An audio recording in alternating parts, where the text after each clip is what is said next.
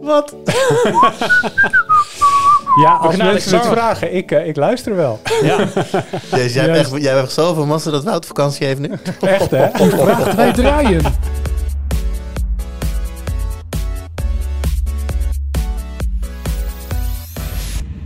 Hoi, leuk dat je luistert. Welkom bij de Tweakers podcast aflevering 259. Mijn naam is Arnoud en ik zit vandaag aan tafel met Jurian Nuwas, Hey, hallo. Donovan Kersenberg Goeiedag. en Friso Weijers. goeiedag.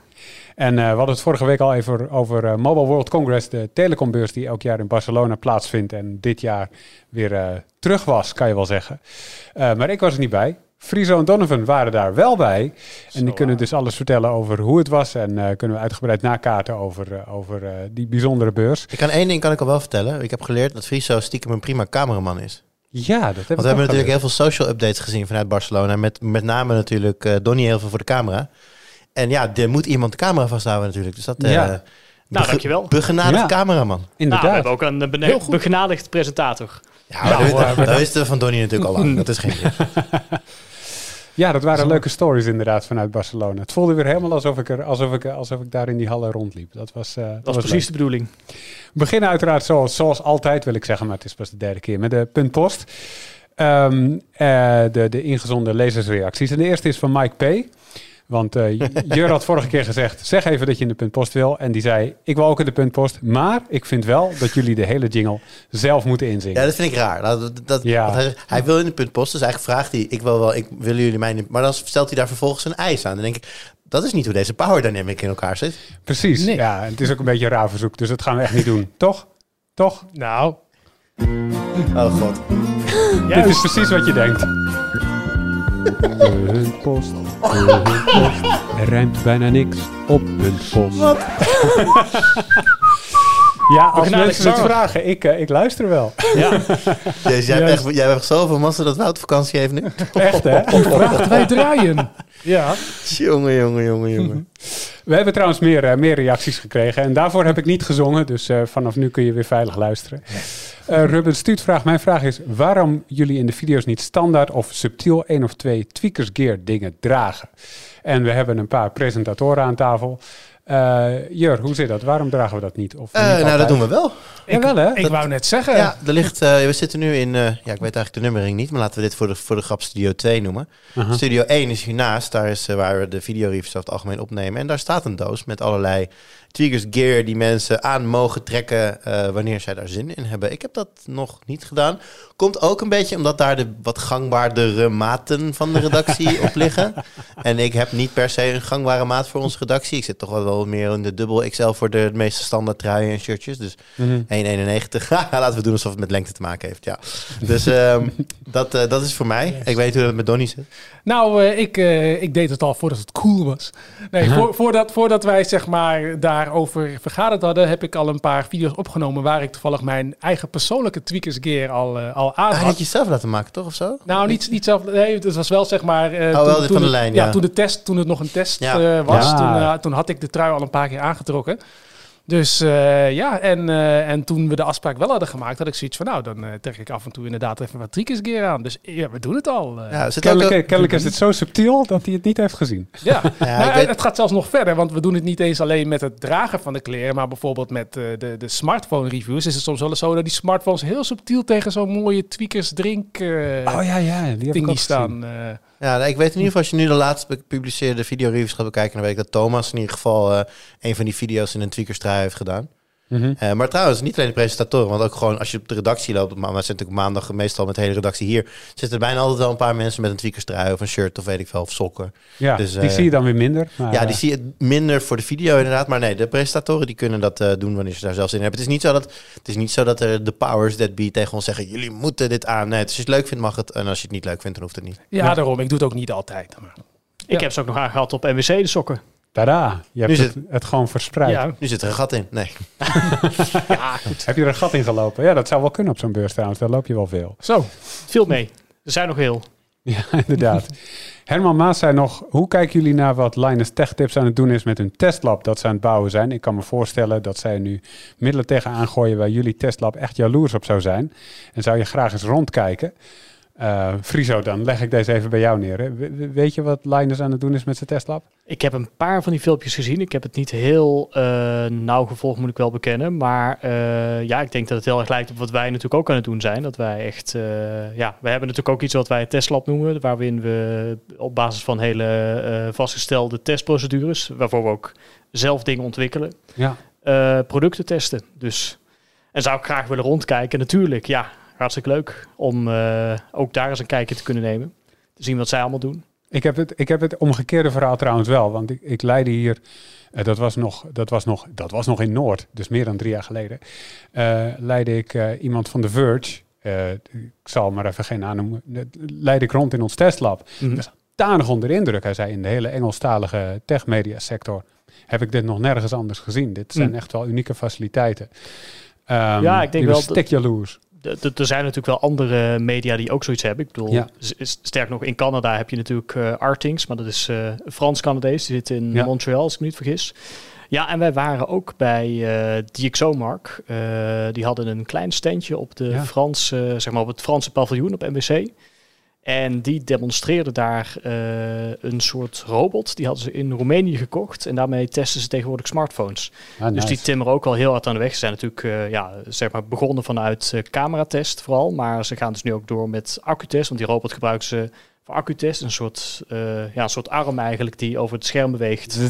Ja, ja, ja, dat ze dus daarin een, een soort vastgesteld eh, testparcours parcours kunnen eh, laten volgen. Ze gaan laptops testen, begreep ik. Dus eh, nou, daar, daar gebeurt ook wel het, heel- het een en ander wat heel interessant is. Yes, leuk. Genoeg om dus eh, rond te kijken. Het enige wat ik wel heb, het, ze maken, het, het is natuurlijk, het is natuurlijk hoe, ze, hoe Linus Tech Tips dat doet, maar ze maken er een enorme borstklopperij van. Ze hebben, het, ze hebben best wel het, de video van, van daar ze het hele pand heen gaat, hoeveel ruimte ze wel niet hebben en wat ze allemaal hebben. Het is allemaal heel cool, maar ik denk bij mezelf van, het is uiteindelijk wel ook gewoon de middelen die je nodig gaat hebben naar het einddoel toe. Ik vond, natuurlijk maak ik eerst een filmpje, maar volgens mij hebben ze dat soort filmpjes al best wel regelmatig gemaakt inmiddels. En ik heb zoiets van, Ja. oké, eh, ja, we weten dat jullie hebben heel veel mogelijkheden en, en ja, ik moet ook heel erg zeggen, als ik dat zie, dan denk ik, oh, super onder de indruk. En dan ga je een beetje kijken van wat ze dan doen. En denk ik van, oké, maar hier hebben wij soms op andere manieren, maar hier hebben wij ook oplossingen voor bedacht. Dat je. Precies. Daarbij wij ook op ons borst kloppen, ja. Precies. En misschien kunnen wij zelfs wel harder op de borst kloppen, want wij eh, eh, smijten er niet zoveel geld tegenaan en kunnen toch eh, net zulke mooie... Tenminste, dat, dat is even een aanname. Ah, maar- die, die robot die ze hebben voor de toetsenborddruk ding, dat is best wel leuk. Dat zag er best wel Maar die, die robot die zij hebben, ik bedoel, wij hadden... Een betere? Nou, wij, wij- ja, ik weet niet of die noodzakelijk beter is, maar wij hadden hem volgens mij in 2017 is die gekocht. Wij hebben Zoiets. precies zo'n robot hoor. Dus Ja. eh, Precies. Ook met, die, betreft- ook met die hele mapping en zo, en dat hij automatisch de, de, de, de nou, structuur nee, van dat, de... dat is wel, het moet wel automatisch worden bediend. Ik bedoel, eh, er, rolt, er rolt een automatische meting uit. Dus een beetje zoals met onze responstijdentester die we nu hebben voor monitoren. Dus je kunt op een knopje drukken, dan kun je één toets automatisch doormeten. En dan zegt hij van daar ligt het actuatiepunt. Zo diep wordt hij ingedrukt. Maar je kunt niet dus dat je op één knop drukt en dat hij gewoon het hele toetsenbord gaat doormeten. En dat aan het einde een Ja, soort... dat kon die eh, van hun wel. Die, ja. die, die Ja, kon ja. het alle layouts overweg, want dat, dat, dat, dat, dat werd gewoon helemaal ingeregeld automatisch. En dat, dat, vond, dat, dat vond ik met name het indrukwekkende onderdeel. Want inderdaad, Mm. het techniekje van dat een, een druk op een knop kunnen meten, hadden we, hebben wij dat inderdaad heel lang. Ja. Alleen zij doen dat wel een paar stappen verder nog dan wij op dit moment. Ja. Zijn we misschien de versie 2 dan? Ja. JS Winkels voegde nog toe aan het onderwerp van vorige week over eh, de USB-C-kabels van Apple, die dus wellicht eh, eh, made for iPhone kunnen zijn en dan beperkt zijn. Dat zijn HP-monitor van drie jaar oud dat ook heeft. Een melding dat de USB-C-kabel niet gecertificeerd is. Alles werkt verder prima. Het is dus niet iets nieuws. Friso, jij weet veel van monitoren. Heb je dit ook wel eens gezien? Ik heb het wel eens gezien. Ja, sommige laptops die, eh die schoemelden in het verleden een klein beetje. Dan eh, vroegen ze eigenlijk meer stroom dan dat er te- technisch gezien door die aansluiting mocht. Maar als dat dan dus een monitor van HP was, een laptop van HP, dan kon het weer wel. Had je ook met docking stations eh, volgens mij. Ja. In ieder geval, naarmate de USB-standaard geavanceerder wordt. Volgens mij hadden we de, hebben we dat ook op MWC nou, niet heel actief gezien, maar ze waren er wel, de USB-IF. Die hebben volgens mij weer hun 240 watt USB-C standaard, als ik me niet vergis, hadden ze meegenomen. Ja, dat klopt. Ja, inderdaad. dus nou, da- daarmee, kijk, naarmate die standaard dus geavanceerder wordt, zijn dat soort trucjes ook niet nodig. En mag ik toch hopen dat dat soort eh, meldingen dus ook niet meer nodig zijn. Dat je gewoon met iedere monitor, iedere laptop kunt opladen zonder vervelende meldingen zoals het hoort. Dat is de droom die we al acht jaar dromen. ja, ja, ja oké, goed.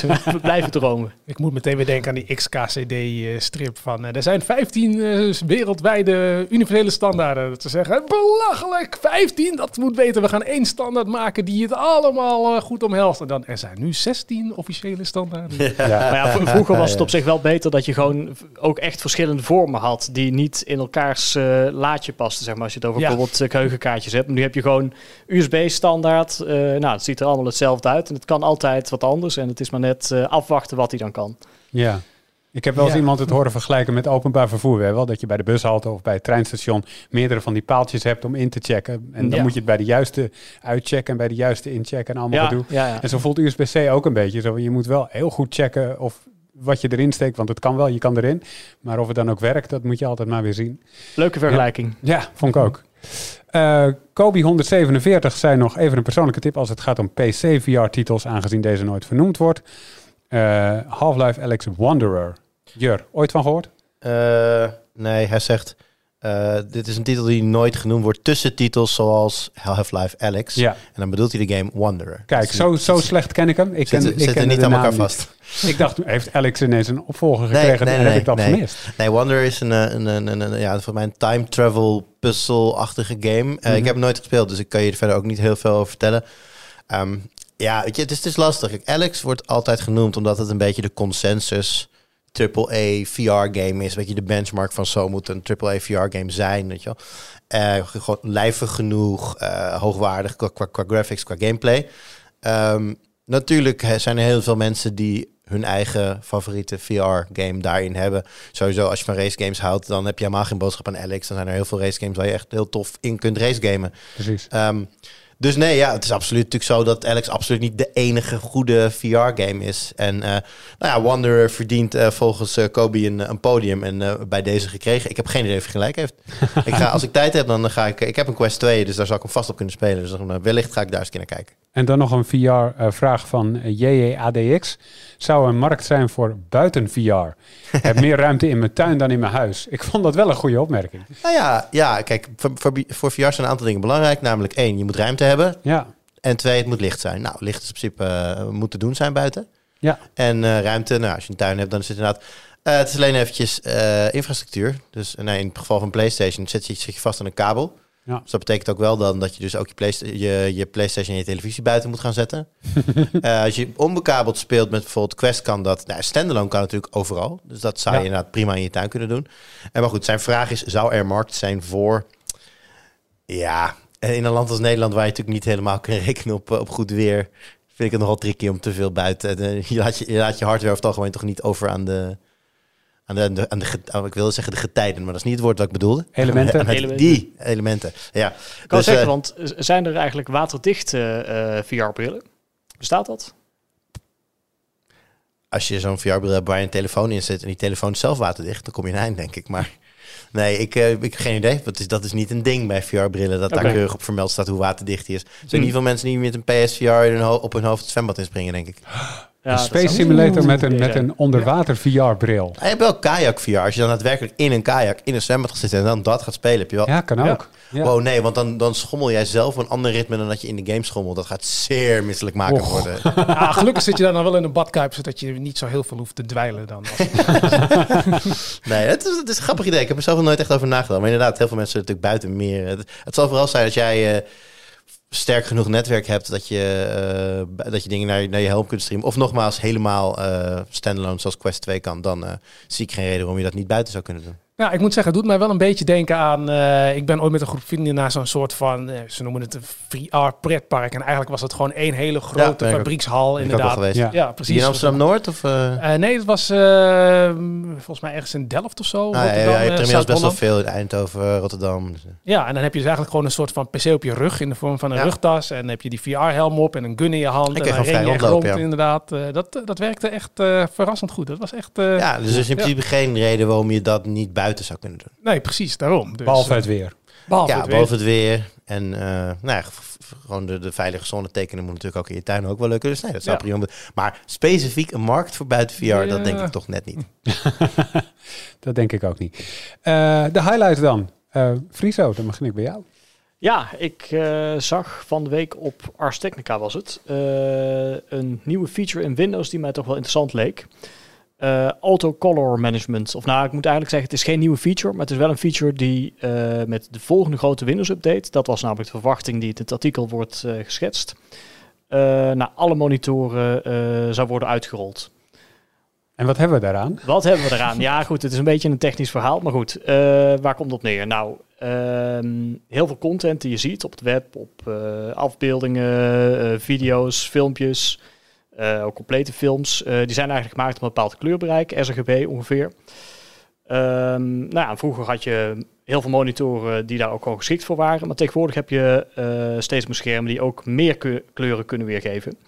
Eh, en dat kunnen zelfs hele goedkope schermen zijn. We hadden bijvoorbeeld eh, recent hadden we die AOC-monitor van 170 euro. Mhm. Nou, die kan al meer kleuren weergeven dan er in dat bereik zitten. Dan zou je zeggen, heel leuk, heel goed. Want je hebt dus monitoren die veel meer kleuren kunnen laten zien. Dus eigenlijk veel verzadigdere eh kleuren standaard tonen dan, dan eh, wat ze vroeger konden. Alleen die content dus is daar eigenlijk niet op gemaakt. En wat je dan krijgt, eh, is dat die content dus standaard oververzadigd wordt weergegeven. Tenzij je dus een vorm van kleurbeheer hebt. Of een goede sRGB-modus in je monitor kan ook. Maar dat hebben veel goedkope schermen dan weer niet. Mhm. Maar goed, dat kleurbeheer wat tot nu toe in Windows zat, dat was een beetje, ja, dat was een soort beheerder die zei van, nou, ja, pst, hey, deze monitor kan meer kleuren weergeven. En dan? En dan niks. Dan zei hij van, nou ja, succes, doe er maar wat mee. Eh, hopelijk, eh, hopelijk doe je er wat mee toepassing. Maar eh, als het niet is, ja, is het ook niet erg. Dus wat je in de praktijk kreeg was eh, dat kleuren er gewoon heel anders kun- konden uitzien van toepassing naar toepassing. Ik heb het ook op die AOC-monitor even geprobeerd. Bijvoorbeeld eh, games zijn een goed voorbeeld. Die werden gewoon Mhm. met de volledige verzadiging getoond. En dat is precies wat die functie auto color management dus eindelijk, hè, na, echt na jaren, want macOS kan dit echt al jaren. Apple heeft al vele jaren eh, schermen, computers met schermen met een breed kleurbereik. Eh, macOS al jaren geen probleem. Windows, ja, die was dus een beetje een puinhoop.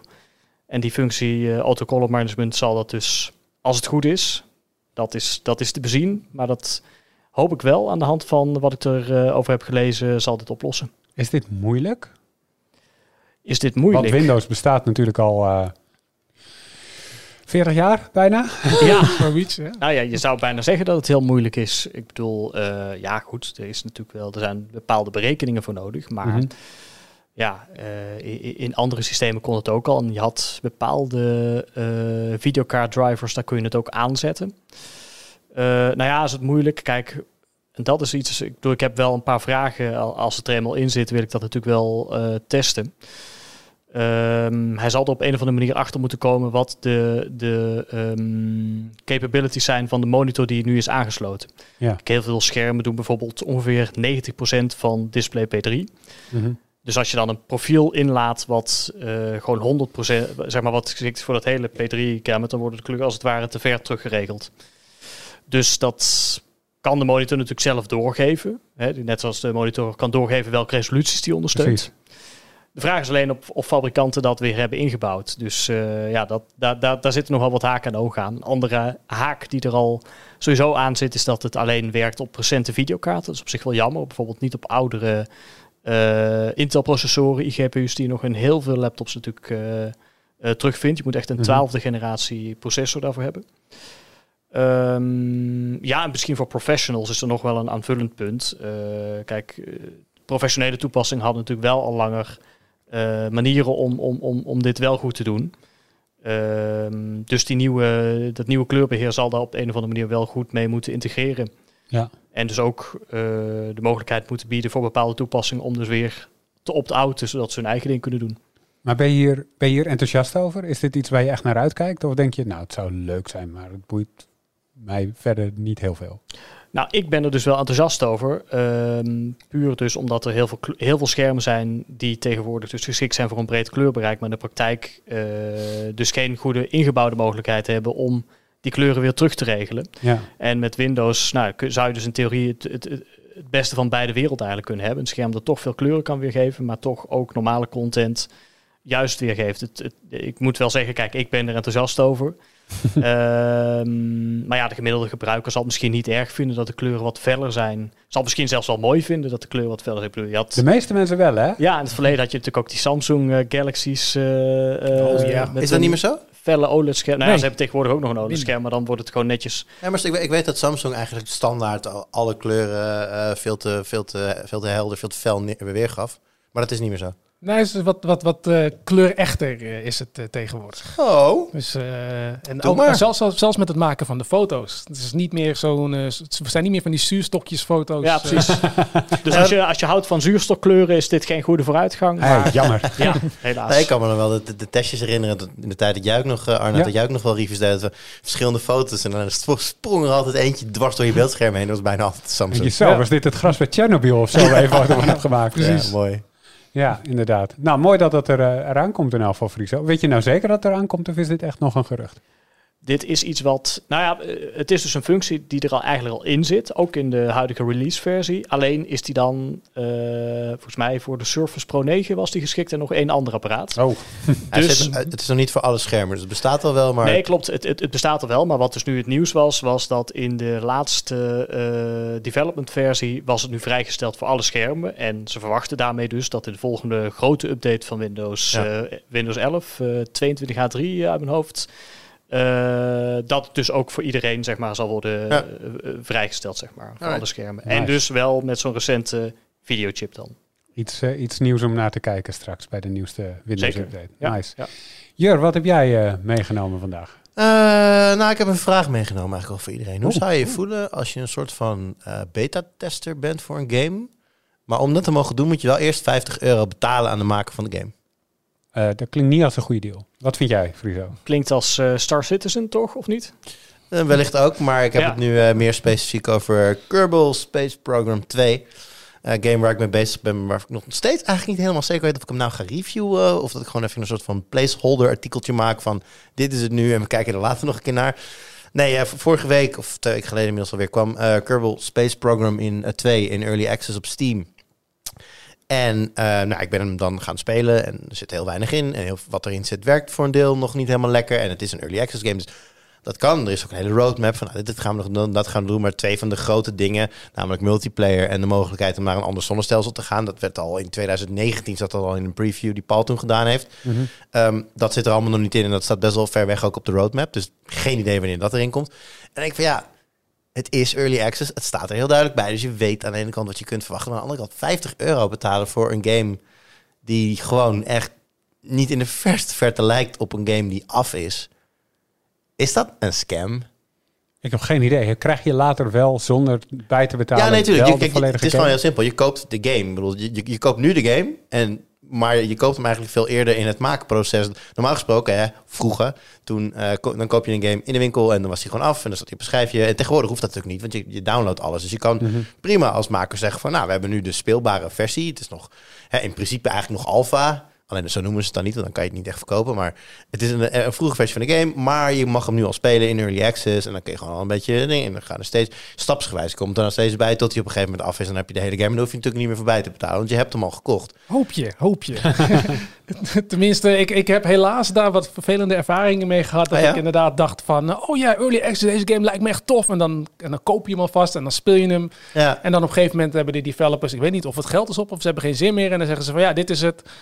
Eh, bekijk het maar. En ja, dan zit je gewoon met een game die niet af nee, is. precies. Dat klopt. Gewoon, gewoon niet ingelofte, eh niet in, in eh, beloftes die niet, niet nagekomen worden, zeg maar. Mhm. Ingeloste beloftes. Ja. Die, ehm, daar hoor je vaker. Dat is zeker een probleem. Early access. Dus ja, je moet maar hopen inderdaad dat, dat het echt afgemaakt wordt. Dat het echt op het punt gaat komen. eh, ja, dat het ook echt 50 euro waard is.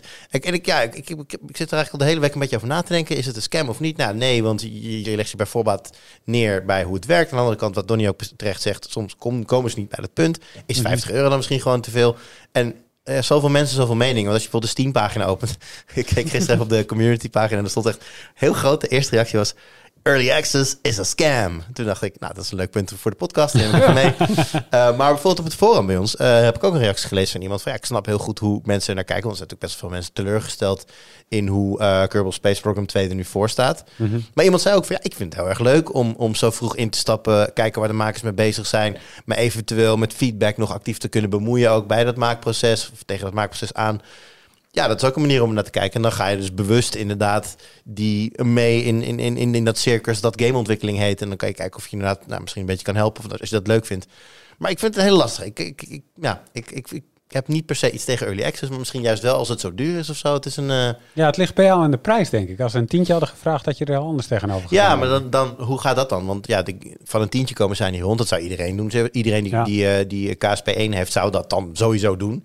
Ja, dan verdien je er dus niet genoeg aan. Dus dan zou je moeten zeggen, nou, dan doen we nu 10. En als we dan daadwerkelijk hebben, als het echt af is, dan moet je nog eens een keer 40 euro betalen om te blijven spelen of zo. Moet het dan zo? Ja. Ja, dat zoiets zou je dan misschien moeten doen. Maar ik, ik, um, ja, ik vind, ik, vind het raar, ik vind het raar. En ja, dat is dan in dit specifieke geval wel zo. Kijk, ik zei al wel in 2019 hier al een preview van. Ik weet, ik weet god niet hoe lang geleden de, deze game al aangekondigd is. Maar het is wel raar om te zien hoe weinig erin zit en hoe weinig ook echt vlekkeloos werkt. Na zoveel jaar ontwikkeling. Om dan nog zo gevoelsmatig vroeg in het proces te zitten. Ik denk van, wat hebben jullie al die tijd zitten doen?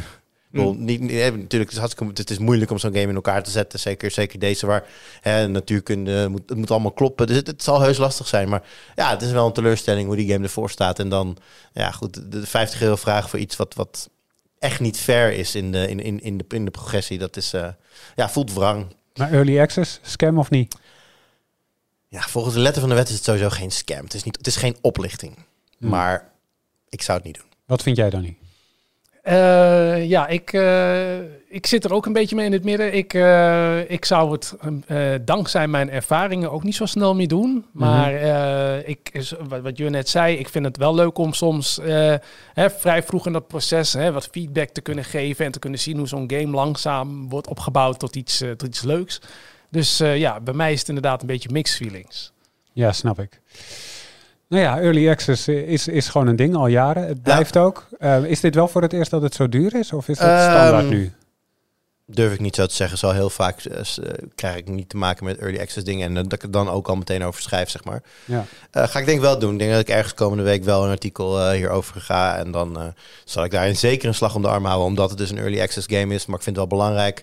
Juist ook omdat de aanschafprijs best wel stevig is. Dat mensen een goed beeld hebben van wat het nu op dit moment is. Ja. En wat het eventueel zou kunnen worden. Ja, en dat je ook de roadmap in aanmerking neemt en dan een beetje een idee nou ja, van wat wanneer zou kunnen komen. Nou ja, dat staat dus niet bij. Ze hebben, ze hebben, ze hebben, ze hebben een heel mooi lijstje gegeven van wat ze allemaal willen doen, stapsgewijs.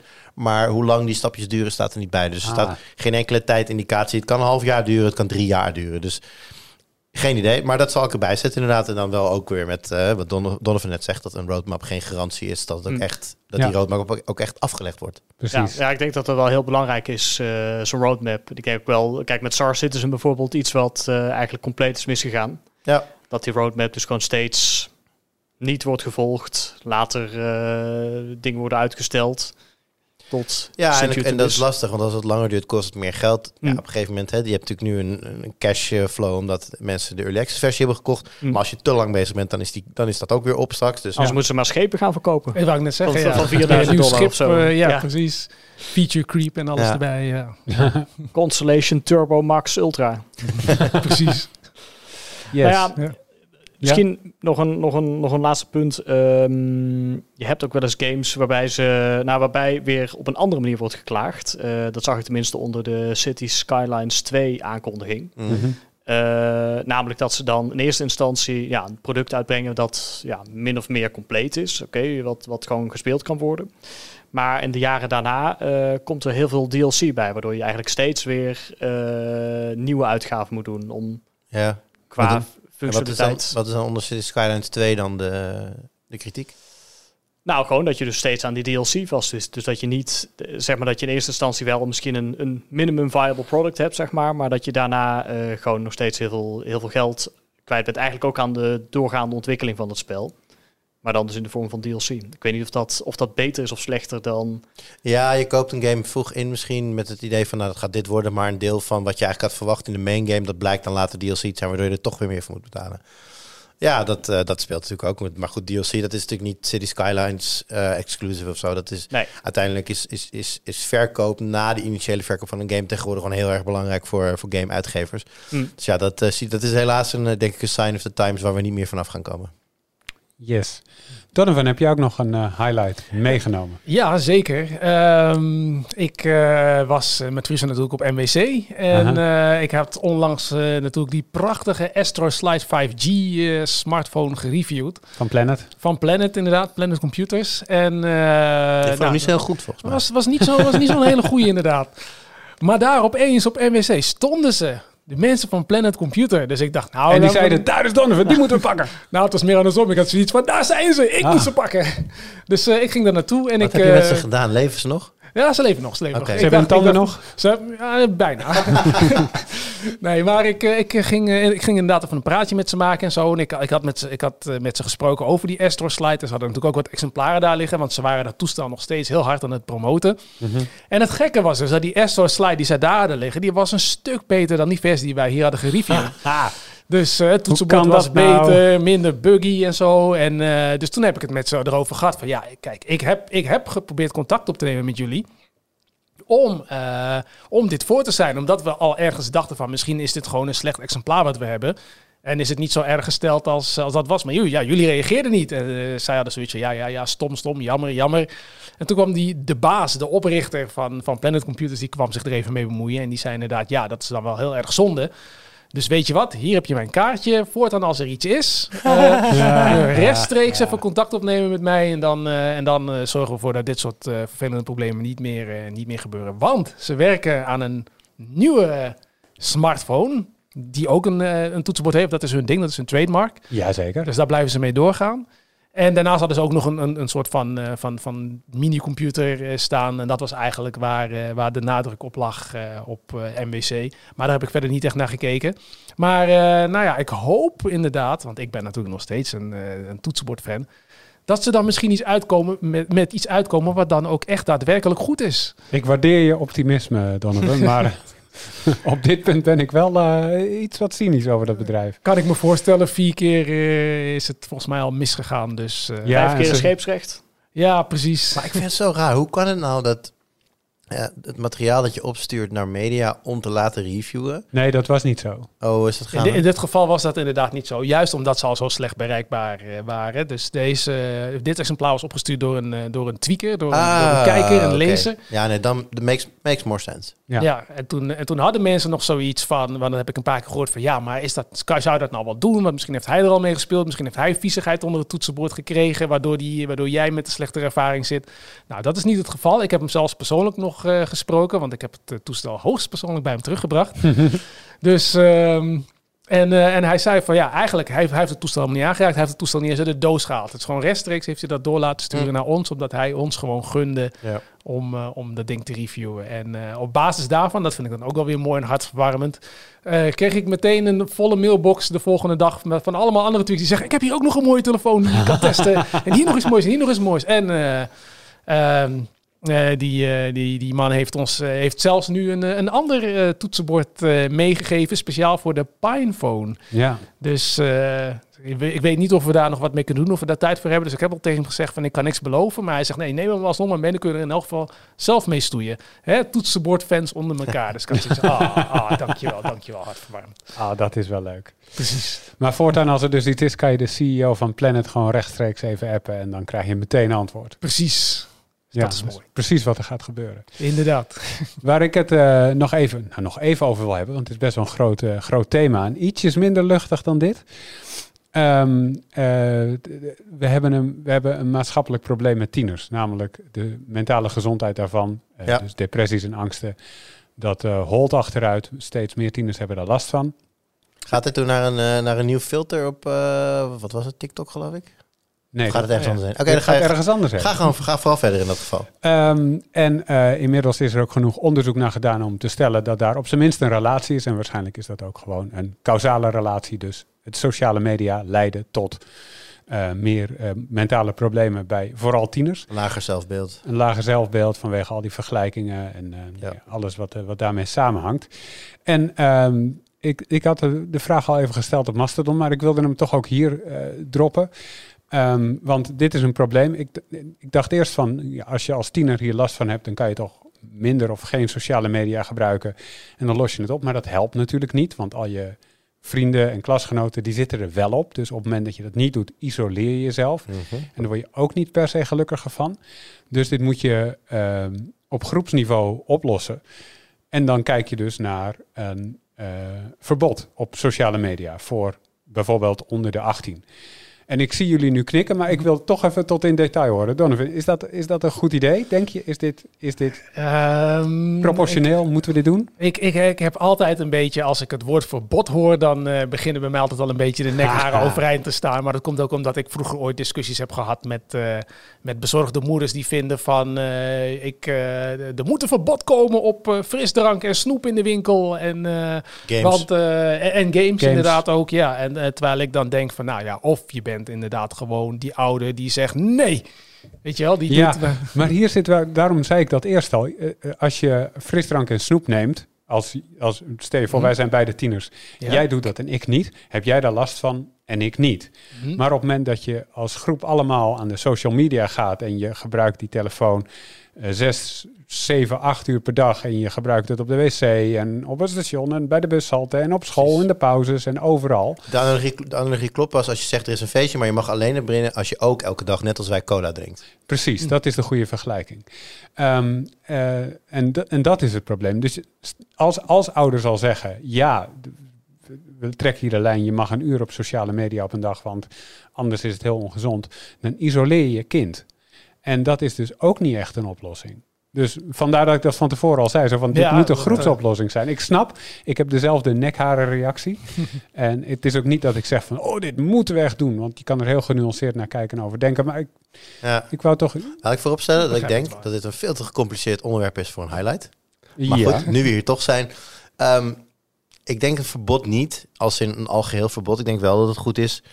En nou ja, kijk, eh, er, werd natuurlijk, eh, er werd natuurlijk veel grap gemaakt. Wat de TikTok was het, die geloof ik met een soort van eh, instelbare timer kwamen voor, voor kinderen. Ja, klopt, ja, ja. Ik denk wel dat we dat soort dingen meer moeten gaan on- omarmen en niet, niet, niet met cynische grapjes ontvangen omdat ik denk dat daar uiteindelijk wel meer te halen valt. En dan zul je, dat is lastig, want inderdaad wat je zegt, dan moet dan dus de hele groep moet dat dan gaan, gaan, gaan gebruiken. Want als, als het er maar vijf zijn op de 25, ja, dan schiet je dus nog steeds niks op. Precies. Maar daar is denk ik wel waar je moet zijn. Want ik denk dat het helemaal uitbannen een utopie is. Ik denk dat, dat kinderen, nou ja, ik weet niet hoe, eh, ik weet niet hoe goed, hoe handig jij eh, bent met blokkades en dat soort dingen. Maar kinderen zijn over het algemeen best wel vroeg tech savvy en vinden wel manieren om een, een sociaal iets op te zetten als je, als je de grote dingen zou blokkeren. Ja, aan de ene kant wel. Aan de andere kant, als je ook maar zeg maar een derde tot de helft van de klas, ik noem dat maar even als sociale Ja. groep, eraf krijgt, dan heb je dat groepseffect al niet meer. En dan kun je dus als tiener individueel stoppen met Ja. sociale media zonder dat je geïsoleerd bent.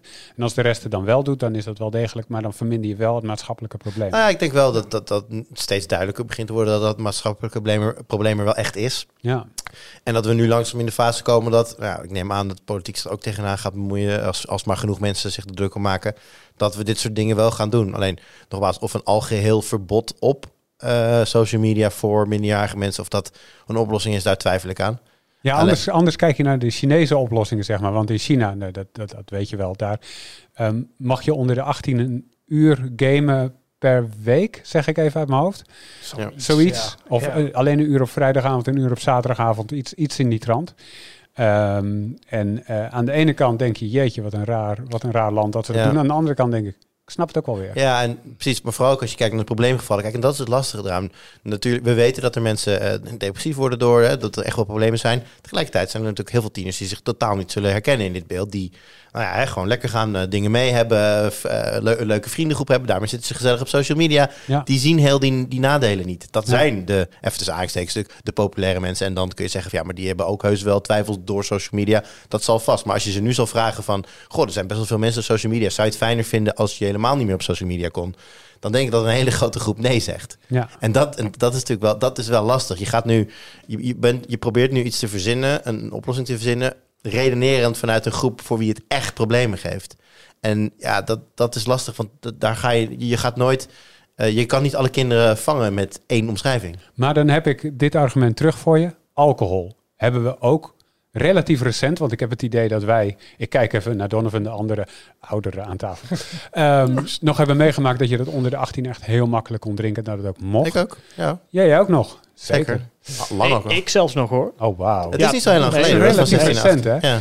Ehm, maar, zeg maar, en daarbij speelt natuurlijk hetzelfde. Je weet dat het schadelijk is. Je verbiedt het onder de 18 omdat het je ontwikkeling eh, kan schaden. Daarbij zijn er ook heel veel mensen, ook onder de 18, die verantwoordelijk met alcohol zouden kunnen omgaan en niet gaan binge drinken en, en, en met een in coma in het ziekenhuis belanden, et cetera, et cetera. Ja, dat maar- kan wel, maar, Maar, maar een heel belangrijk verschil daar is dat je geen groep hebt tegen die vanaf hun. Nou, wanneer gaan mensen gaan kinderen voor het eerst op social media? Acht, 13. Facebook. Nou ja, goed. Jij hebt kinderen, dus jij zal het vast weten dan ik. Nee, maar dat, is, dat is de er is, er is gewoon, een, er is gewoon een, een groep eh, jongeren die gewoon inmiddels vervlochten is met social media. Ja. Als je nu zegt, oké, dat gaan we verbieden, dan moet die groep, nou, dat is dan een, dat zullen dan ja, een groep van dat eh, tussen de 13 en de 18, die groep zeg maar, die gaat daar heel moeilijk mee krijgen. Ja. Je kan wel zeggen van, nou, sorry dat ik zo zeg, het is een verloren generatie, daar gaan we niks meer voor doen.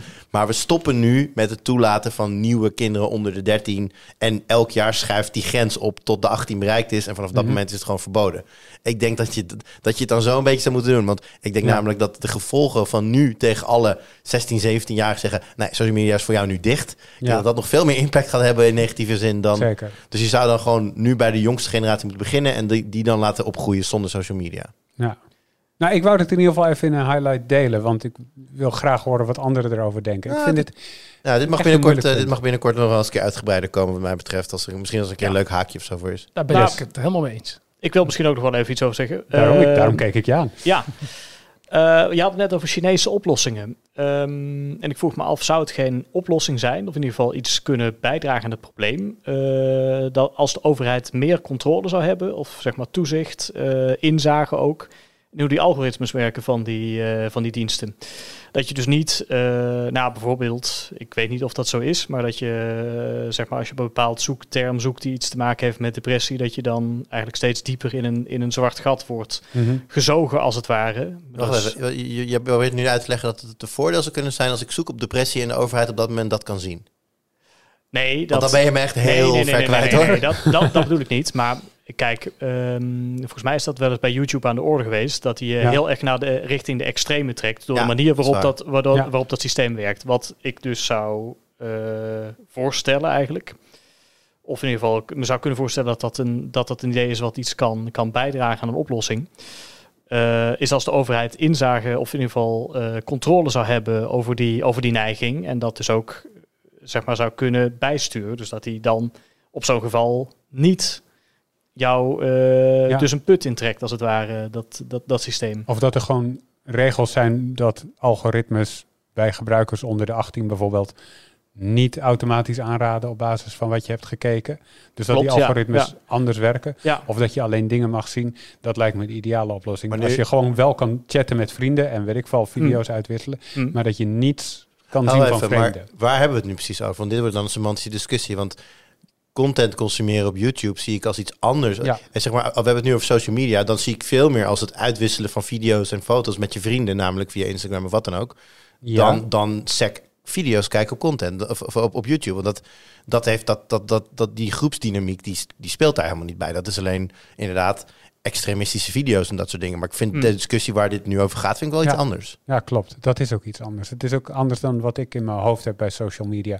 Maar zelfs dat is nog een definitiekwestie waar je over... Nou, kijk, wat er tussenin hangt, is natuurlijk het dead scrollen op, Tik- op, op TikTok. Ja. En als je dan op een gegeven moment, eh, weet ik veel, knappe mensen aan het kijken bent... en dan worden er meer en meer en meer. En iedereen is maar knap, altijd Mm. maar knap... en altijd maar op vakantie en altijd maar op feestjes... en jij zit elke dag in je slaapkamer dat te kijken...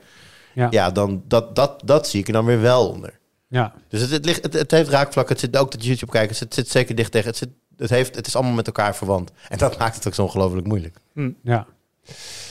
Ik wil dit onderwerp hiermee afsluiten en eh, even eh, jumpen naar eh, een, eh, een onderwerp waarbij sociale media ook een grote rol speelde, namelijk jullie mooie Instagram stories van vorige week van de beurs. Nou, ik zal je iets vertellen. Je hebt geen social media nodig om die stories te kunnen maken. Het is ongelooflijk. Oh, je bedoelt, je hebt zelf geen Instagram, maar je hebt wel de stories gemaakt.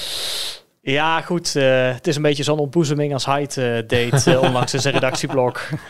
Ja, die zei dat hij geen SSD had en jij zegt ik heb geen Instagram. Ja. Maar, dat, maar dat kan natuurlijk prima. Er zijn heel veel tweakers die, die dat bent niet hebben. de enige. Ja, ik wou net Precies. zeggen, ik heb het ook niet. Dus wij stonden daar als twee Instagram noobs van... eh, hey, Maar voor de mensen die, die ook geen Instagram hebben en het hebben gemist, Friso. ehm, Zo'n beurs, Mobile World Congress, hoe ziet dat eruit? Nou, hoe ziet dat eruit? Je loopt de deur binnen, wat zie je? Wat zie je? Eh, je ziet heel veel grote stands van heel veel grote bedrijven. Ik moet wel zeggen, kijk, MWC, dat is een beurs waar ook heel veel eh, ja, hele zakelijke eh, zeg maar bedrijven staan. Heel veel, Het is een pakkenbeurs, hè? ja, inderdaad, een pakkenbeurs. Dat, dat, dat is hoe de mensen eruit zien. Allemaal strak een Oh, pak met, met stropdasje. Ja, allemaal stropdassen, ja, ja. ja, ja. Wauw. Dus, maar dan is er op MWC toch wel één hal, eh, minstens trouwens. Want we, hebben, we zijn vooral in hal 3 geweest, waar Mhm. dan alle grote smartphone-boeren staan. Er is nog een andere hal waar bijvoorbeeld dat Franse paviljoen was, waar we eh, ook nog zijn geweest. En er is natuurlijk een start-up hal, die heb je ook in heel veel van die beurzen, waarop dan allemaal hele kleine standjes staan met allemaal hele kleine bedrijfjes die heel snel heel veel funding willen krijgen voor een idee. Mhm. En de helft is binnen twee jaar failliet. Maar goed, oké, dat, eh, dat terzijde. Ehm dus ja, hoe ziet het eruit? Nou, ook, eh, ik, het is dus voor mij ook alweer sinds 2019, eh las, laatste keer natuurlijk dat ik er ben geweest. In 2020 ging op het laatste moment niet door. Ja, toen heeft Donovan nog aan de deur staan rammelen. ja, precies. ik was daar in Barcelona. Open up!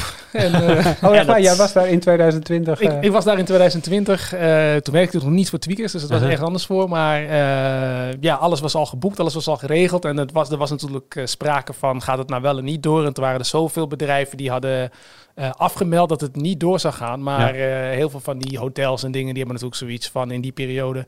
Geld terug is geen optie. Jij dacht, vamos a la playa, let's go. Ja, ik dacht, nou ja, precies. We gaan gewoon lekker daar en dan maken we er gewoon een soort van vakantie van. Maar omdat we zo dichtbij zaten, had ik toch zoiets van, nou, toch even langslopen, kijken hoe of wat. En het grappige was dat er nog best wel wat verdwaalde, verdwaasde mensen rondliepen daar zo van... Wat is hier aan de hand? Of wat is er gebeurd? Of waarom, waarom is het dicht? dus dat, eh, dat vond ik wel grappig. Ja, nice. Ja, dat gebeurde toen ook voor de mensen die dat niet weten te herinneren. Dat was drie jaar geleden. En de pandemie was in Nederland nog niet echt begonnen. We wisten wel dat het in China was, eh, maar, de, zeg maar de lockdowns en zo, die waren nog niet geweest. En vervolgens trokken bedrijven zich terug en toen heeft de organisatie heeft, Ja. eh, gezegd, als eerste grote beurs trouwens, het gaat niet door. En dat was Ja. anderhalve week van tevoren. Ja, we hadden hebben- alles geboekt. Wij hebben inderdaad ook nog heel erg... Ja, maar we hadden wel geboekt. Maar wij- ik weet dat jij ook nog echt zat van... Gaan we wel, als het, als het doorgaat, gaan we wel, gaan we niet? Is dit nog wel te verantwoorden? Ja, inderdaad. Ja, Ja, ja, dat, dat speelde toen allemaal nog. We wisten niet wat er ging komen. Ja, Nee. maar goed, ja, de, eh, dus in 2021 en 2022 is er volgens mij wel een beurs geweest, maar dat was zodanig, op zodanig kleine schaal dat wij ook eh, niet zijn geweest, hebben Nee. besloten om niet te gaan. Dus dit was weer de eerste keer dat het echt op volle sterkte terug was. Ook gewoon eh, echt qua Nou, volle drukte. sterkte. Nou ja, goed. Ja. Als, je, als je kijkt naar de drukte in de hallen, ja, bedrijven oké, die ik begreep, alles. ik begreep dat er heel veel grote merken niet waren, toch? Dat klopt. Ja, bijvoorbeeld Sony was er niet. Maar eh, ja, kijk, Apple, Google eh, zijn er normaal gesproken ook niet echt. Of ik bedoel, Google, Google heeft is er wel, maar ja, die staat dan... Die, Ja, hebben, die hebben een soort tuintje tussen, tussen Ja. de hallen met eh, Android. eh, Android tuin, ja. I- Android tuin. Dingen die, die nieuwe software features in Android. Dat noem ik nou ook niet echt een hele grote aankondiging of hele grote stand. Nee. Samsung die is al enige jaren hebben die hun eigen event om hun eigen Galaxy toestellen eh, eh, te presenteren. Dus ja, die zijn er dan ook wel, maar ja, niet met wat nieuws. Maar ja, als je kijkt naar MWC, het is, het is- ik vond het wel wel leuk om terug te zijn. Ook gewoon een leuke, leuke locatie, eh, compacte locatie. Alles heel goed beloopbaar. Je hebt een mooie loopbrug tussen alle, alle hallen. Dus je bent eigenlijk in nou, 10, 15 minuten ben je helemaal van de ene kant naar de andere kant gelopen. Ja. En eh, nou ja, als je kijkt naar andere beurzen, ik bedoel, eh, ik, kom, ik ben ook bij, bij andere beurzen geweest het afgelopen jaar, dan is, het wel, eh, is dat wel echt anders. ja. Bijvoorbeeld de IFA, dat is dan nog wel in Berlijn, eh, in september is dat altijd. Is wel één locatie dan, maar daar heb je, nou wat zal het zijn, 20, 30 hallen zoiets. Dus ja, dan, zoiets hè? ja, als je dan van de ene naar de andere kant moet lopen, dan ben je 30 minuten verder. En ja, de beurzen zoals de, de CS en de Computex, dat is sowieso eh, is dat op verschillende locaties. Dus dan moet je echt met de metro of in het geval van de CS met de Uber. Is, eh, ja, in Amerika hebben ze geen openbaar vervoer. Maar goed, of nee, ze hebben de, ze hebben de monorail.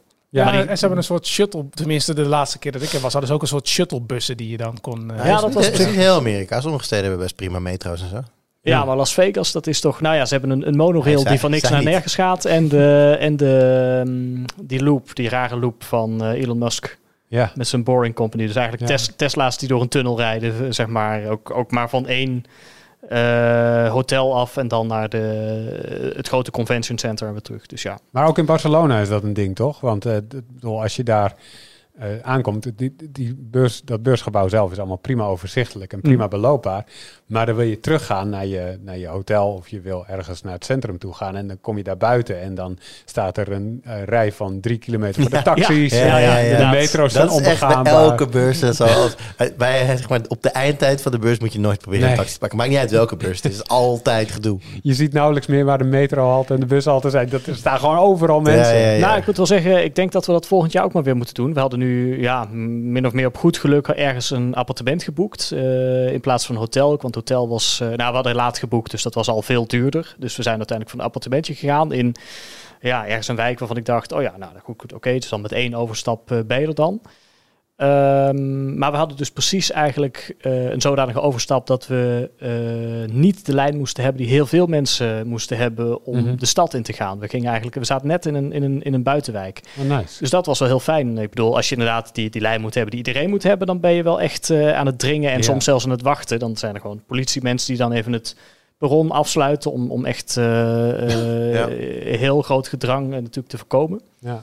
Maar nee, dat hebben we eigenlijk uh, hebben we niet gehad. Was, was wel fijn. Hey, en als je zo'n zo'n zo'n beurs hebt, dan, dan heb je aan de ene kant de, de grote trends die, die je ziet op zo'n beurs. Dus zeg maar de aankondiging die bijna elk bedrijf doet. En je hebt wat interessante experimenten, dus dingen die je daarnaast ziet die, die maar één bedrijf doet en die ook gewoon interessant zijn. Welke, welke trends heb je gezien, Donovan? Wat, wat voor dingen vielen op als je kijkt naar alle fabrikanten, alle aankondigingen? Uh, nou, wat mij het meest opviel waren, was natuurlijk uh, de, uh, het groot aantal foldables. Hè, er zijn veel, veel fabrikanten die daar nu lekker mee losgaan. Tot ja. aan een bedrijf die dat dus doet voor ontwikkelingslanden, zeg maar techno. techno. Ja, ik had er nog nooit van gehoord. maar die maken sowieso hele fancy telefoontjes, zag ik. Het, ja. het ziet er heel fancy uit met fancy... vooral de achterkant van die telefoons, die, die hebben uiteenlopende vormen en kleuren enzovoort. Sorry. Maar ik had niet verwacht dat ze inderdaad ook al met een foldable uitkwamen die inderdaad gewoon ja, best wel veel lijkt op de Galaxy Fold. Ja, hoe, hoe kan dat? Hoe komt dat ineens? Want ze schieten ineens als paddenstoelen uit de grond. Je had heel lang alleen Samsung en Motorola met een Razer. Ja. En ineens binnen een jaar heb je nou ja, ik wil zeggen 14, maar alle grote merken die zijn erop gesprongen. Ja, ik denk dat het toch blijkbaar populair uh, genoeg is. Ik moet ook zeggen dat ik uh, nou, afgelopen, afgelopen jaar uh, toch wel steeds meer mensen in het straatbeeld ook zie lopen met een, met een vouwbaar toestel. Dus ik denk dat fabrikanten dat ook zien en doorhebben. Denken van nou oké, okay, er is blijkbaar toch een markt voor mensen willen het. Mm -hmm. Dus wij komen er ook met eentje en dan moeten ze maar gewoon onze kopen. Je het echt veel in het straatbeeld? Nou, in elk geval meer dan, dan een jaar geleden. Oh. Dat is echt. Nou, dat is mij niet echt opgevallen, maar. Je bedoelt niet de straat van Tweakers, toch? Nee, niet de, nee, niet de straat van Tweakers. Dat zou ik niet helemaal eerlijk vinden. Nee, wat, precies. Wat me wel opviel, Donovan, binnen die vouwbare telefoons. Ik had het idee, de afgelopen paar jaar, dat de klaptelefoon, dat het ja. wat populairder was dan de, dan de, zeg maar de kleine tablet. Ja. Dus de flips populairder dan de folds, om maar in Samsung-termen te blijven. Mm. Toch zag ik, want bijvoorbeeld Oppo, die, brengt, die heeft ze allebei, maar die brengt mm. alleen de, zijn klaptelefoon uit in Europa en die andere niet. Toch zag ik van al die kleinere merken, zoals Honor en Techno, dat waren allemaal folds. Dus ja. die uit te vouwen zijn tot een kleine tablet. Hoe rijm jij dat? Is dat hoe, hoe, hoe, waar komt dat vandaan? Ja, ik denk dat dat een beetje te maken heeft. Uh, en dan, en ik bedoel, uh, en vergelijk het ook met wat ik hier zie in het straatbeeld. Als ik dan mensen zie met de foldable, dan zie ik meestal de wat oudere, zakelijke mensen met inderdaad de tabletachtige fold. Terwijl mm -hmm. de wat jongere uh, mensen met, met de klaptelefoons lopen. En ik denk toch, zeker gezien de prijs dan, dat ze dan toch mikken op die, op, die, op die zakenlui die wat meer geld hebben, wat meer te besteden hebben. En dan dus inderdaad gaan voor zoiets. Ja, dus, maar uh, ja. meer concurrentie, dus lagere prijzen? Vraagteken? Ja, dat nog. Ik bedoel, er wordt wel een beetje, een beetje geconcurreerd op dat gebied, maar niet zo hard als ik, als ik, als ik zou denken. Ja, het is, ik denk toch dat, dat, dat techno toch wel met zijn prijs het, uh, het voordeligst is. Maar ja, die komt natuurlijk niet uit hier. Dus, uh, ja, dat was 1050 of zo, 1100 euro. Uh, ja, zoiets. En dan hadden ze nog een speciale early bird korting. En dan zat je onder de 1000 euro zelfs. Iets van 900 nog wat of zo oh, ja. euro omgerekend. Nou, dat is op zich wel netjes. Maar ik zit hier met de drie knapste mobile kop als het gaat om kennis over de mobile markt van tweakers. Zeg het mij eens eventjes. Hè, sinds dat Steve Jobs de, de iPhone uit zijn zak haalde, is het concept van de smartphone eigenlijk niet echt veranderd. Niet dus niet zeg maar het concept van de smartphone, gewoon de standaard is dit. Gaat de komst van de foldable dat veranderen op lange termijn? Ah, misschien. Ik denk dat het ernaast zal, zal bestaan. Ik denk niet dat het de, de, de, de, de slaps helemaal eh, zal, eh, zal uitbannen. Ik denk dat het er gewoon eh, naast komt te staan. En ik hoop stiekem dat die uitrolbare telefoon die we hebben gezien, dat dat, dat, dat misschien zelfs nog wat meer komt. Omdat je dan wat minder last hebt van een vouwrand of iets in die, in die Oké, richting. dan ga ik de andere kant op. Ik zeg de slab, zoals jij hem noemt, is hartstikke dood. Oh ja? Ja. Is dit, Oké. dit is de slab? Gewoon de, de, Ja, de, gewone, de, de vierkante telefoon, Maar dus- dus- zoals we die kennen. Dus de, dus de line-up die Apple dit jaar uitbrengt is, is, is dead on arrival. Niet on arrival, want ze hebben nog een aantal jaar. Maar eh, zeg maar, eh, op het moment dat je, dat je ziet welke voordelen een vouwbare telefoon biedt, namelijk of je hebt een klein tablet in je broekzak of een kleinere telefoon, waar veel mensen ook op zitten te wachten. Eh, en gezien de technologische ontwikkeling, dus het ziet er allemaal iets mooier uit en je, je voelt het minder, het is minder kwetsbaar dan een paar jaar geleden. Ja. Eh, als je die lijn doortrekt, dan zie je dat het over een aantal jaar gewoon in de high-end markt de high-end markt is dan gewoon vouwbare telefoons. En dan zo'n telefoon, zo'n groot rechthoek zeg maar, is dan, is dan een goedkopere telefoon. En dan is het een kwestie van tijd voordat dat de hele markt gaat overnemen. Eh, om het simpele feit dat als je enigszins voor status wil gaan, je wilt een luxe uitstraling geven, dan moet het vouwbaar wezen. Eh, dus ik denk dat daarom op termijn de, de, de gewone telefoon, zoals we die kennen sinds Steve Ja. Jobs die uit zijn zak haalde, ehm, eh, zo goed als dood is. Wat denk jij, Friso? Voor ja, ik weet niet. Ik denk wel dat er nog hele grote uitdagingen zijn als het aankomt op de, de duurzaamheid van het geheel. Eh, dan heb ik het zowel dus over de, eh, de waterdichtheid, die je natuurlijk tegenwoordig verwacht van een high-end eh, high-end model. Als ook de duurzaamheid natuurlijk van het scherm. En dan zowel de, de krasbestendigheid als ook nou ja, gewoon de, de algehele, hoe moet ik het zeggen? Dat hij niet na een jaar kapot gaat, Mhm. dat er scheuren in komen. Ik bedoel, je ziet toch nog vaak genoeg mensen met, met, met Galaxy Folds of Galaxy eh, Flips daarover klagen. Ja. En ook andere te- eh, vouwtelefoons trouwens. Het is natuurlijk niet alleen Samsung die hiermee te kampen heeft. Kijk, het, het blijft uiteindelijk wel een plastic scherm natuurlijk. Ehm, Ook al zit er dan ergens ultra thin glass, ergens in die, in die, in die stack zit er dan verstopt, naar het Mhm. schijnt. In ieder geval, het voelt, het voelt nog steeds plasticachtig aan. Ja. En ik, waar ik ook heel benieuwd naar ben, eh, ik heb natuurlijk een beetje de, de leaks al wel bekeken eh, van de nieuwe generatie eh Z Flip en Z, Z Fold. De vijfde generatie, die, nou, hij zal deze zomer hoogstwaarschijnlijk ergens uitkomen. Eh, kijk, waar Samsung natuurlijk op heeft ingezet, dat is waterdichtheid. Dat is ook heel knap. Dat is nog steeds het enige merk, ook met al die nieuwe toestellen die we bij, hebben bij gezien. die flip en die fold. Ja, die zijn allebei, tenminste, ja, ze zijn niet zo waterdicht als, als een normale high-end, nog steeds niet Mhm. eh, telefoon. Maar ze, zijn, ze hebben in ieder geval enige vorm van waterdichtheid. Wat bijvoorbeeld ja, de, de Oppo's en de Honors en de, de, de Techno's eh, van deze wereld eh, nog steeds niet hebben. Maar wat die dan weer wel hebben, dat is een scherm dat een stuk ehm, vouw, zeg maar, een stuk minder last heeft van die, van die vouw in het midden Ja. zeg maar dat duidelijke gootje wat je natuurlijk bij de Galaxies wel hebt. En die ook gewoon eh, naadloos tegen elkaar dicht kunnen. Ja. Dat, dat kunnen al die andere toestellen die ik heb gezien. En die Samsungs, nou dat blijft nog steeds, ja, dat blijft een beetje eh, Ja, zo er staan. zit een soort van klein Er V-vormpje. Ja, het zit altijd, een soort, soort, Ja. soort kier zit erin. Je kan er een potloodhaar tussen steken. Ja, en nou, naar het schijnt heeft Samsung dus een nieuw scharnier ontworpen. Eh, ja, op dezelfde manier eigenlijk als wat de fabrikanten die dus nu al zo'n dichtklappend foldable hebben, werkt dat. Namelijk dat, dat de scherm een soort dru- druppelvorm maakt in het midden. Mhm. Dus eigenlijk een soort bredere, bredere ronding. Wat voor mij de vraag is of ze dat weten te combineren met die waterdichtheid. Ja. Hm. Eigenlijk Maar- wil je gewoon dat, dat het beide heeft, dan ben je al een, een stap verder gekomen. Maar gaat het, gaat, het, gaat het normale telefoons vervangen? Of Nou, ik vind het wel interessant wat Arnold zegt. Ik denk inderdaad in eerste instantie in de high-end markt wel eh, kansen biedt. En zeker, nou ja, je, je, je moet maar kijken wanneer Apple er een introduceert. Zodra Apple er een introduceert, dan weet je zeker dat het eh, binnen, de, binnen een paar jaar eh, gebruikelijk zal zijn. Dat moment weten ze altijd perfect maar timen. ik wil het van jou weten. Gaat het gebeuren of niet? Het gaat gebeuren, maar ik zie het echt nog wel op de langere termijn. Waarom zijn redacteuren altijd zo genuanceerd? Ja, we zijn altijd heel genuanceerd. Niks is ooit zwart. Want, Maar het is natuurlijk wel zo dat, eh, bedoel, als je, als je eh, ook proeft bij onze luisteraars en lezers en kijkers over wat ze vinden van nieuwe smartphones, hm, dan vinden ze dat de boel stilstaat. Mm. En eh, ik merk dat ook in mijn omgeving. Als mensen kijken naar een nieuwe telefoon, dan halen ze hun schouders op en zeggen ze ja, het lijkt sprekend op mijn oude telefoon. Het is dat ik hem moet vervangen. Mm. Maar heel veel plezier halen ze er niet uit.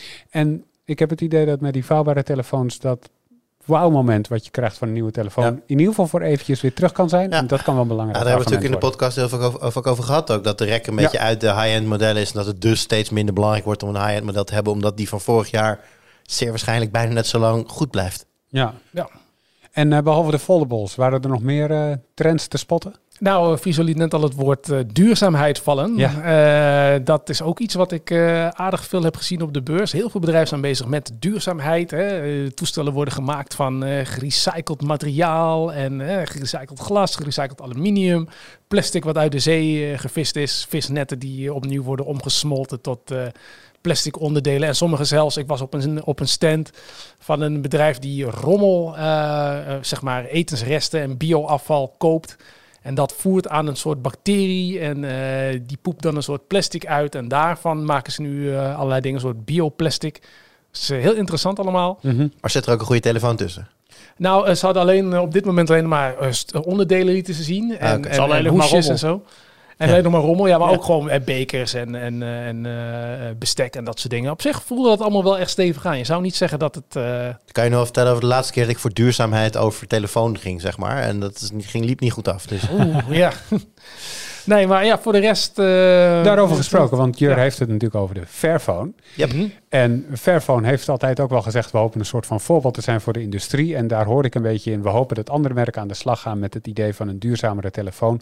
Bijvoorbeeld als je hem makkelijk kan repareren. Ja, En dat zagen we voor het eerst. zo waar, Ik zo zag waar. jou iets, eh, iets eh, uit elkaar schroeven. Dat klopt, ja. Ik was eh, op de HMD-stand, die natuurlijk met de merknaam Nokia aan de slag gaat. En ze hadden dus de Nokia G22 eh, geïntroduceerd. En dat is dus een, een ja, je zou bijna kunnen zeggen, een Fairphone-achtige Nokia. Dus eentje die je makkelijk uit elkaar kan halen, waar je makkelijk zeg maar onderdelen kan eh, vervangen, die je ook gewoon los kan kopen. En zij eh, werkte dan samen met eh iFixit. Dus Mhm. die, die stand stond een soort van naast gelijmd. En, ehm, altijd geteken als je een fix-it stand naast je eigen stand moet hebben. ja, precies. ja. inderdaad, ja. Nee, en, dat, eh, en die waren inderdaad heel trots aan het vertellen van... je kan bij ons een setje kopen en die kun je dan kopen in combinatie met een nieuw scherm... of een nieuwe batterij of eh, een nieuw, nieuw moederbord of wat dan ook. En, eh, en ze lieten zien van zo makkelijk kan je dat doen. En ik mocht dus ook zelf eventjes... Ik Maar een wacht even, hoe, hoe moeilijk was het dan? Want even, als ik de Fairphone pak, dat is gewoon letterlijk je, je nagel onder, het, onder, het, onder zo'n klein, klein, klein kiertje en de, afkant, de achterkant eraf trekken. Die klikt gewoon. Ja, nou in, in het geval van die G22 eh, eh, is het dan niet alleen de achterkant, maar ook die rand eromheen, waar Ja. je eigenlijk je nagels onder moet zetten. Ja, En die kun je dan inderdaad ook gewoon eh lostrekken. maar je hebt er een niet, eh, iFixit setje bij nodig. Nou, met het iFixit setje is het wel makkelijker. Ah, omdat je dan makkelijker tussen die... eh, ja. Maar als je, geen nagels hebt. ja, precies, als je, als je je nagels net geknipt hebt, dan gaat het je niet lukken. Maar Nou, als dat, je, dat moet ik namelijk Fairphone wel nageven. Het was ook echt heel makkelijk. Weet je, je trekt het eraf en je hebt inderdaad al, al die dingen, al die modulaire onderdelen. Je, Ja. je, je trekt ze er zo uit. ja, En ja, dat was de- wel echt, echt heel goed gedaan. Ja, precies. Bij de G22 is dat wel ietsje, eh, moet je wel ietsje meer moeite daarvoor doen, zeg maar. Omdat eh, bijvoorbeeld eh, bij die Fairphone trek je die achterkant eraf en dan ben je klaar. Maar als je dat bij die Nokia doet, dan zit er natuurlijk nog een, een eh, nou kom ik even niet op het woord, maar een, eh, een, een- eh, ik noem het maar even een draal, een, een, kabeltje, een draadje zit nog vast aan die achterkant waar natuurlijk Oh ja, dan ja. een vingerafdruklezer achter zit en zo. Ah, ja. Dus die moet je dan loshalen. Dus als je het te hard trekt en hem meteen hard uit elkaar trekt, dan heb je dus kans. Flat cable, dat is het woord wat ik zocht. Aha. Dan, eh, ja, dan heb je kans dat je die dus kan scheuren. Dus je moet wel een beetje voorzichtig zijn. Mm. Maar ze Ja. hebben wel allerlei gewoon filmpjes en een handleiding waarin ze allemaal helemaal uitleggen van zo doe je dat en dat mag. En wat ik vooral ook heel fijn vond is dat als je dat doet, dat je je garantie niet verliest. Ja. Nice. Zo over vijf jaar hebben we, of nou tien jaar hebben we goed repareerbare foldable telefoons allemaal in ons zak. Zo, dat zou Dat, fantastisch dat, zijn. dat wordt hem. Precies. Ja, maar, eh, de, de, zeg maar wat ik daar ook interessant aan vond en wat heel veel lezers ook opmerkten. Ik had gedacht dat als er zo'n telefoon zou zijn en ze zeggen je kan het repareren, dat de ondersteuning heel lang zou zijn. Ja, ja, ja. En dat is dus niet echt het geval. Nee. Nee, dat vind ik dan wel weer jammer inderdaad. Dus dan eh, hè, je toestel krijgt net als eh, eigenlijk heel veel andere eh, smartphones, andere fabrikanten, drie jaar eh, updates, drie jaar software updates. Nou ja, en uh, ja, dat vind ik eigenlijk best weinig. En zeker Ja, voor een atoomtoestel die wordt neergezet uh, als eentje die uh, hè, een duurzaamheid die je lang kan gebruiken en kan repareren. Is er al Dus prijs bekend? 199 Eh, euro. Je kan hem zelfs ook kopen. Hoeveel? 199. Nou, dan vind ik het al, dat wordt al anders. 199 euro dat is ook wel echt, echt een categorie goedkoop voor een telefoon. Zeker. En dan vind ik drie jaar ondersteuning al ietsje beter behapbaar. Is het ook. Ja, maar dat, dat is dan het wel is waar. wel zeg maar het moment dat een accu versleten is of een scherm stuk gaat, is toch vaak na meer dan twee jaar, zeker met de accu. Mhm.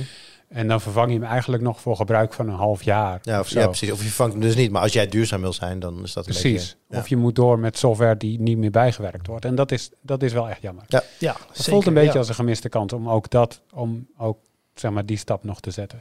Ja, dat is wel iets waar Fairphone wel, ehm, ja, wel wint. Want eh, hè, zoals we onlangs gehoord hebben, is het nu pas na zeven jaar dat de Fairphone 2 eindelijk met pensioen wordt gestuurd. Ja, inderdaad. Dus, dat eh, hebben ze goed waargemaakt, inderdaad. Precies. Ja, op de 4 geven ze een garantie voor vijf jaar. Of tenminste de, vijf jaar, de, garan- de garantie dat vijf jaar ondersteuning wordt geboden. Ten minste vijf jaar. Ja, Ja, ja dat, vind ik, dat vind ik heel netjes. dat is ook heel netjes. Ja, het grappige is trouwens, want ik heb ook de mensen van Fairphone eh, gesproken, die waren er ook. En die, die waren een beetje aan het moorden erover. Die zeggen, oh ja, nou komt No- Nokia, komt nou ook even met een, eh, met een eh, telefoon die je makkelijk eh, kan repareren. Wij doen dat veel beter. Het zal, maar ik had gewild dat Ja. alle telefoons zo te repareren waren. Toen zei jij tegen, hun, toen zei jij tegen hun, nou vriend, ik heb een collega in Nederland zitten. Die, die, die, heeft een heel ander verhaal hierbij. Zo, ja, precies. Moet jij zo goed luisteren? Nee, hoor, het was een heel gezellig, relaxed eh, gesprek. Maar ik vond, ik vond het mooi om, eh, om te zien en te horen dat, dat- hoe bevlogen die Fairphone... eh, Ja. Eh, Nee, maar ik Ja. heb, eh, ik heb in een andere podcast ooit die mensen ook een keer gesproken. En het, ik sta nog steeds helemaal achter de missie, wat ze doen en waar ze mee bezig zijn. Alleen, ja, de, telefoon die dat op dit moment oplevert, voldoet voor mij niet aan de eisen die ik heb aan het apparaat dat ik dagelijks het meest gebruik zo ongeveer. Dus, Ja. Ja, voor mij, begrijpelijk. dus dat, dus dat, dat rijpt nog niet helemaal, maar waar ze mee bezig zijn. En ook hè, die inspiratorrol die ze proberen te vervullen in die industrie, daar sta ik vierkant achter. ja. Ja. En ik nou, hoop dat er veel meer eh, volgen de komende tijd. Zeker. hey, en je noemde al tegen, tegen Friso eventjes eh, de concepten van de rolbare telefoons. Ja, klopt. Eh, dat was natuurlijk, de, de telefoon was de Motorola Riser, stond op de achterkant. Ja, dat, ja, tenminste, dat stond erop. Volgens mij had hij niet officieel echt een naam, maar Ja. ze, ze, ze waren er wel over aan het nadenken om hem zo te noemen. En nou ja, dat zouden ze ook moeten doen. Ja. Ik vind dat een gemiste kans. Iemand zei het ook al in, eh, in, in de comments. Dat ding moeten ze gewoon de Motorola noemen. Oh, de Motorola. Ja, de. Motorola. Wauw, ja. wauw. Dat is inderdaad wel een hele goeie. Ehm, Maar ja, Maar- die, Ri- die Riser, want dat uh, zei later ook nog een gebruiker tegen mij. Dat is dus een, een productserie die ze ook al hebben gehad. Ja, de Razer Ja. natuurlijk ook, maar Precies. Riser dus ook. En nou ja, op zich... Het, het- alleen de Razer sluit- kent iedereen en de Riser niet. Nee, nee, ja, ik ook niet. Dus uh, nou ja, goed dat hij het nog zei. Ja, Wikipedia. maar dat is dus een telefoon met een uitrolbaar scherm. En als ik het goed heb, dan zit het om de onderkant heen gekruld en kan hij Ja. dus naar boven toe uitschuiven. Ja. Maar hoe, hoe, hoe zag die Riser er in het echt uit? Want ik had het idee dat het een beetje een fragiel dingetje was. Ja, het is wel een leuk dingetje eigenlijk. Het is een beetje vierkantiger dan normaal uh, toestel. Een stuk kleiner doosje natuurlijk. Ja, en als dat scherm dan uitrolt, het is echt een, een, een super dun uh, gedeelte. Ja, vergelijk het een beetje met, met zo'n LG-televisie, OLED-televisie, waarvan je dan dat, dat hele dunne scherm hebt en in het midden nog wat breder kastje. Dus ja, ik zou niet ergens tegenaan willen lopen als dat ding uh, uitgerold staat. Ja. Inderdaad, wat je zegt, hij, hij, hij rolt uh, vanaf de onderkant rolt hij er eigenlijk, uh, rolt er eigenlijk op. Dus je hebt aan de achterkant heb je ook nog iets. Ja, dat kun je eigenlijk gebruiken op dezelfde manier als het voorschermpje van de Razer. Mm -hmm. Um, en hij kan ook nog een heel klein stukje naar onder. Dat vond ik ook wel grappig, want daaronder hadden ze dus de frontcamera geïntegreerd. Oh, oh wauw. Ja, ja, ja, ja. dus uh, randloos, uh, randloos scherp. Kijk, dat is ook wel heel mooi. Kijk, zo'n rollable heeft natuurlijk twee... Uh, nou ja, dat is dus een voordeel. Maar hij heeft ook nog een ander voordeel natuurlijk. Dat, wat Donovan net al noemde. Dat hij dus geen vouw nodig heeft. Ja.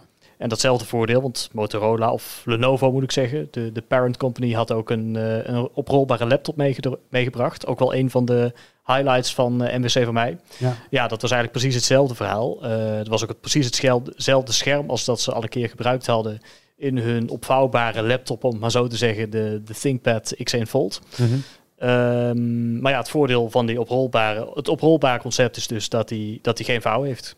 Ja. Maar het, het, is ook wel, ik bedoel, die laptop, dat gaat nu wel, want die klap je dicht. Hm. Maar die telefoon, die heeft het scherm echt aan de buitenkant zitten. En dat Ja. lijkt me een kwetsbaar. Dat is ook een, een, iets wat we in het begin van vouwbare telefoons zagen we dat bijvoorbeeld bij Huawei. Hm. Um, maar dat is helemaal verdwenen. Ook Huawei is ermee gestopt Ja, trouwens. ja, ja, klopt inderdaad. Nee, uh, dat is inderdaad wel echt een risico. En dus ook iets wat Nou ja, een, een reden zou kunnen zijn waarom ze het niet uitbrengen. Of in ieder geval dat het nog wel echt een concept was. Je zag ook, uh, maar dat heeft misschien niet direct met het scherm te maken, op de foto's dat hij nog helemaal in een case ingepakt zat. Uh, het, het, het, het, testmodel, zeg maar. Ja. Het sample. Dus uh, nee, ja, daar zullen ze zeker naar moeten kijken bij Motorola voordat ze hier echt iets gaan, gaan uitbrengen. Ja, was er nog andere gekkigheid op de beurs die het noemen nog even waard is, Donovan? Uh, nou, een ander ding dat mij nog uh, opviel, wat ik ook op best wel veel uh, stands zag, was de AR-bril. Augmented ja. reality. Dat lijkt weer een soort comeback te krijgen. De, de, naam Google Glass was ook vaak gevallen bij, bij die fabrikanten. -hmm. en natuurlijk dat zij het allemaal beter doen. En dubbel, dubbel, dubbele beglazing, want de, de, de Google Glass had het maar aan één kant. En uh, TCL deed zelfs helemaal stoer, want die van hun was full color. ik had natuurlijk nooit een uh, Google Glass opgehad, dus ik wist niet eens dat de Google Glass niet in kleur was. dus, uh, hij was monochroom? Ja, hij was monochroom, ja, dat wist ik helemaal niet. En, en bijvoorbeeld die bril die we bij, bij Oppo hadden gezien, die was ook monochroom. Dat was gewoon zeg maar groene tekst. Mm -hmm. En die van TCL was dus helemaal in kleur. En het is handig, je hebt zo'n bril op, meestal te groot en te zwaar. Maar uh, ja, weet je wel, die had gewoon uh, real-time... Deze, deze was niet te groot en te zwaar? Nou, die van TCL wel dan. Die van Oppo voelde wat meer aan als een, als een normale bril. Maar uh, ja, wat ik dus heel mooi vond daarvan is dat je dan inderdaad gewoon met één tik op de zijkant van je hoofd uh, foto kan maken of video's kan maken. Je kan uh, met mensen praten en dan wordt gewoon real-time ondertiteld en eventueel vertaald indien nodig. Mm -hmm. Dus ik denk dat, dat daar ook nog wel dat dat ook nog wel iets, uh, iets, iets bijzonders kan worden. Het moet natuurlijk wel volgens mij hilarisch zijn om mensen allemaal met van die uh, rare brillen op te zien op straat. Welke vond je jezelf eigenlijk best staan? Heb je alle filmpjes bekeken? Uh, nou, ik denk, ik denk dat, ik de, dat ik die van, van ja, mij was Oppo of van Plus? Nee, volgens mij Oppo. Mm. Die, die vond ik het mooist. Die leek het meest op een, op een bril. Mm. En die van, uh, die van ZTE, dat was meer een soort van uh, futuristisch cyberpunk-achtig iets. Zeker omdat hij met ja, van die, die hele... Ja, verwisselbare glazen toch, of niet? Ja, van die ja, fancy ja, uh, opzetstukjes had. Die, waar, je er, waar je er heel... ja, deed me een beetje denken aan zo'n jaren tachtig tekenfilm-serie... waar je echt? inderdaad space battles... Ik vind het echt verwonderlijk dat er zoveel bedrijven dus nog steeds met dit bezig zijn. Ik bedoel, toen Google Glass geen ding werd, hadden we toch al met z'n allen bepaald dat dit niet ging werken. Ja, en nu gaan, we, nu gaan we het gewoon nog een keer proberen. Ja, net als 3D en VR blijkbaar. Ja. Dat is echt, uh, het komt allemaal weer terug. Alles komt weer terug, alles is cyclisch inderdaad. Ja, precies. Ja, ja. dat was ook een mooie ontwikkeling. En over cyclisch gesproken, ik wil uh, dit onderwerp afsluiten. Nog even kijken naar wat er op de site gebeurt komende week. En uh, nou ja, het belangrijkste artikel van jullie, wat altijd een van de meest gelezen artikelen van, van de maand is. De smartphone BBG. Klopt, vrijdag, ja. dan is het zover.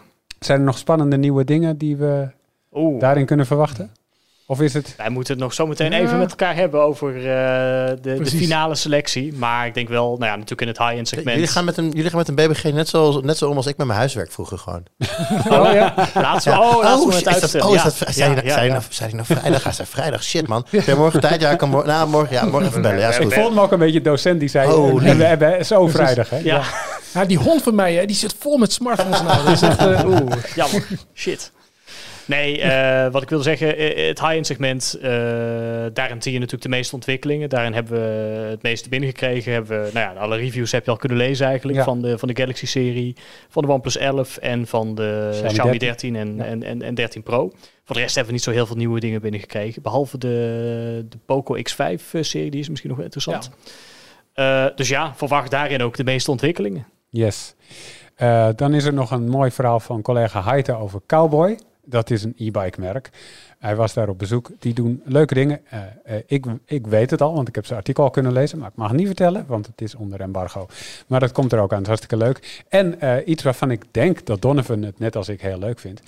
Ik heb Windows 11 gezet op een Lumia 950. Oh. En, uh, en daar ben ik mee uh, bezig gegaan. En uh, ik, vond het, ik vond het heel leuk om te doen. Toch, het is niet zo dat je denkt, oh, ga dit allemaal doen. Of dit moet je op je dagelijkse telefoon zetten. Helemaal niet zelfs. maar als je ook nog zo'n oude telefoon hebt liggen, dan is het gewoon leuk om mee te stoeien. Precies. Heb ik een verhaaltje over geschreven. En het is echt wel leuk om zo'n nieuw besturingssysteem te zien op zo'n oude telefoon. Ben benieuwd. En dat komt ik er ook. dus ook aan. Ja. ja. dat was het voor deze week. Dank jullie wel, jongens. Nou, heel graag gedaan. Feedback of dingen voor de punt post, die kunnen uh, onder de punt geek, onder de YouTube video natuurlijk ook. Of via de mail via podcast.tweakers.net. En tot volgende week. Doei. Doei. Hoi!